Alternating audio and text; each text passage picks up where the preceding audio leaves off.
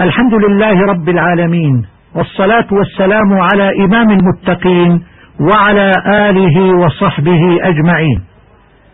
هذه هي الحلقة العشرون من دروس في ترتيل القرآن الكريم ونتابع بها مبحث الوقف والابتلاء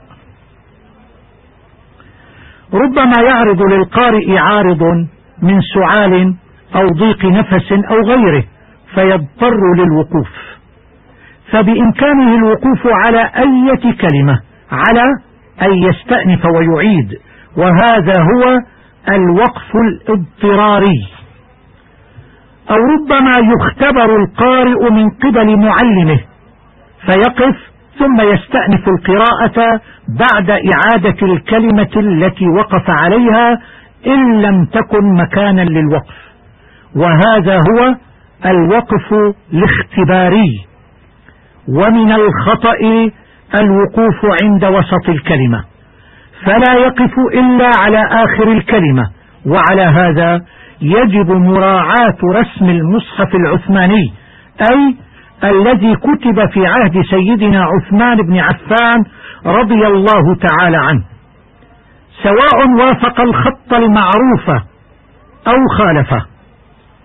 أولا فما كان مقطوعا من الكلمات في الرسم وقفنا على آخر المقطوع عند الاضطرار أو الاختبار مثل إن ما. وردت في القرآن الكريم مقطوعة في موضع واحد وهو وإما نرينك وهي الآية العشرون من سورة الرعد.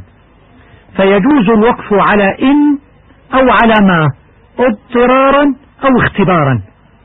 ومثلها عن ما في عما نهوا عنه في الآية السادسة والستين بعد المئة من سورة الأعراف. ومن ما في هل لكم مما ملكت أيمانكم من شركاء؟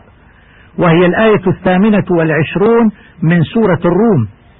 وفي فمما ملكت أيمانكم فمما ملكت أيمانكم من فتياتكم المؤمنات وهي الآية الخامسة والعشرون من سورة النساء.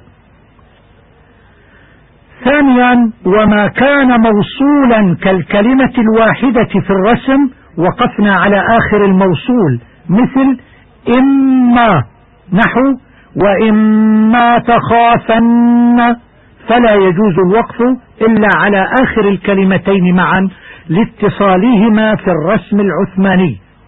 ومثل عما نحو عما يشركون بئس ما نحو بئس ما اشتروا به أنفسهم.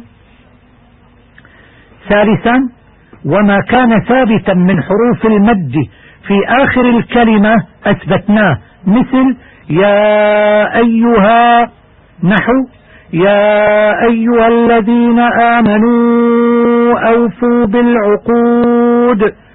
فيوقف على يا أيها بالمد مراعاة للرسم.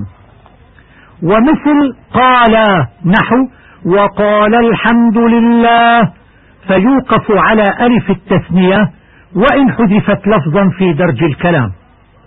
ومثلها ذاقا نحو فلما ذاق الشجرة.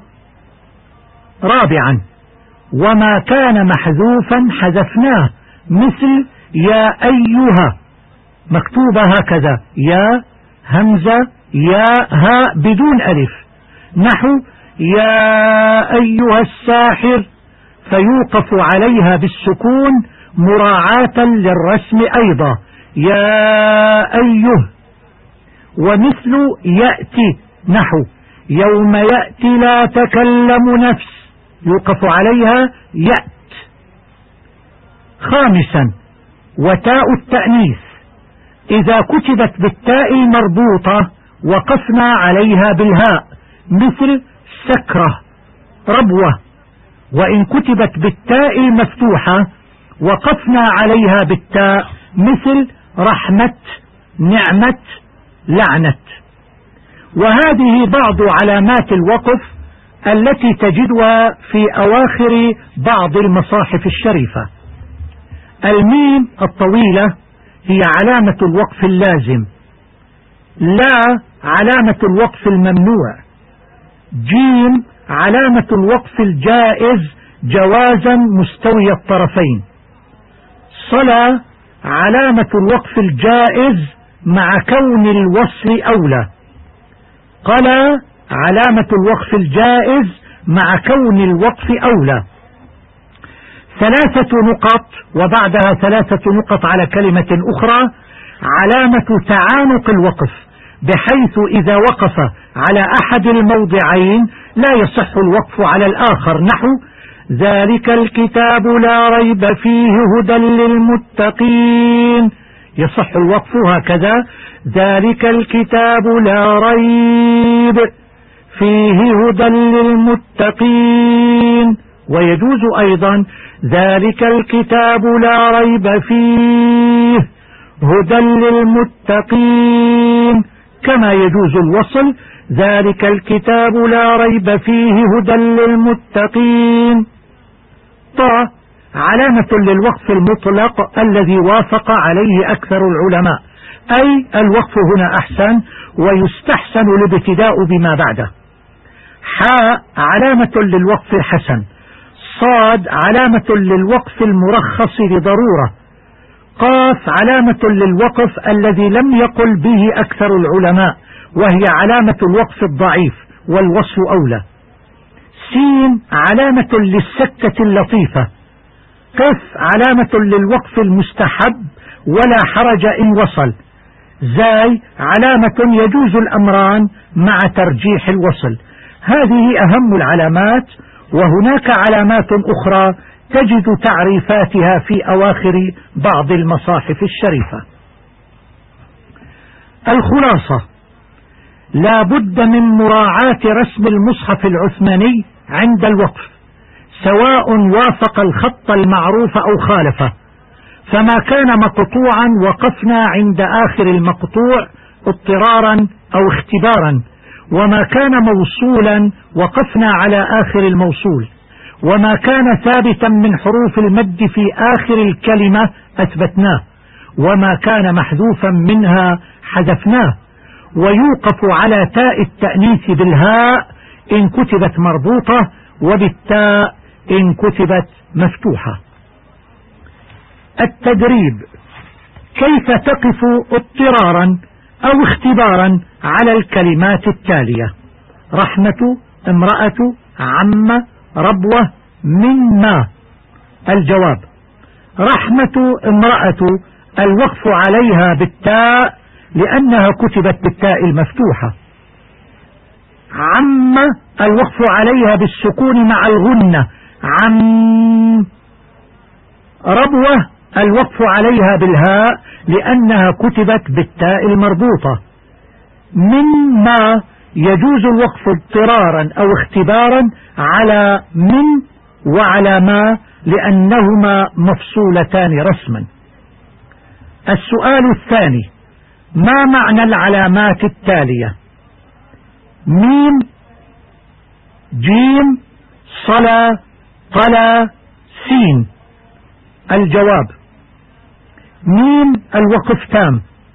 جيم الوقف جائز. صلا الوقف جائز ولكن الوصل أولى. قلا الوصل جائز ولكن الوقف أولى. السؤال الثالث. كيف تقف في الآية الكريمة؟ ذلك الكتاب لا ريب فيه هدى للمتقين. هذا هو الوقف المتعانق. يجوز الوقف على كلمة لا ريب وعلى كلمة فيه. هكذا. ذلك الكتاب لا ريب فيه هدى للمتقين. ذلك الكتاب لا ريب فيه. هدى للمتقين. ولكن لا يجوز أن نقف على لا ريب وعلى فيه معا. الوصية جاهد بنفسك ومالك لإقامة شريعة القرآن. وإلى اللقاء في الحلقة القادمة نستودعكم الله والسلام عليكم ورحمة الله وبركاته.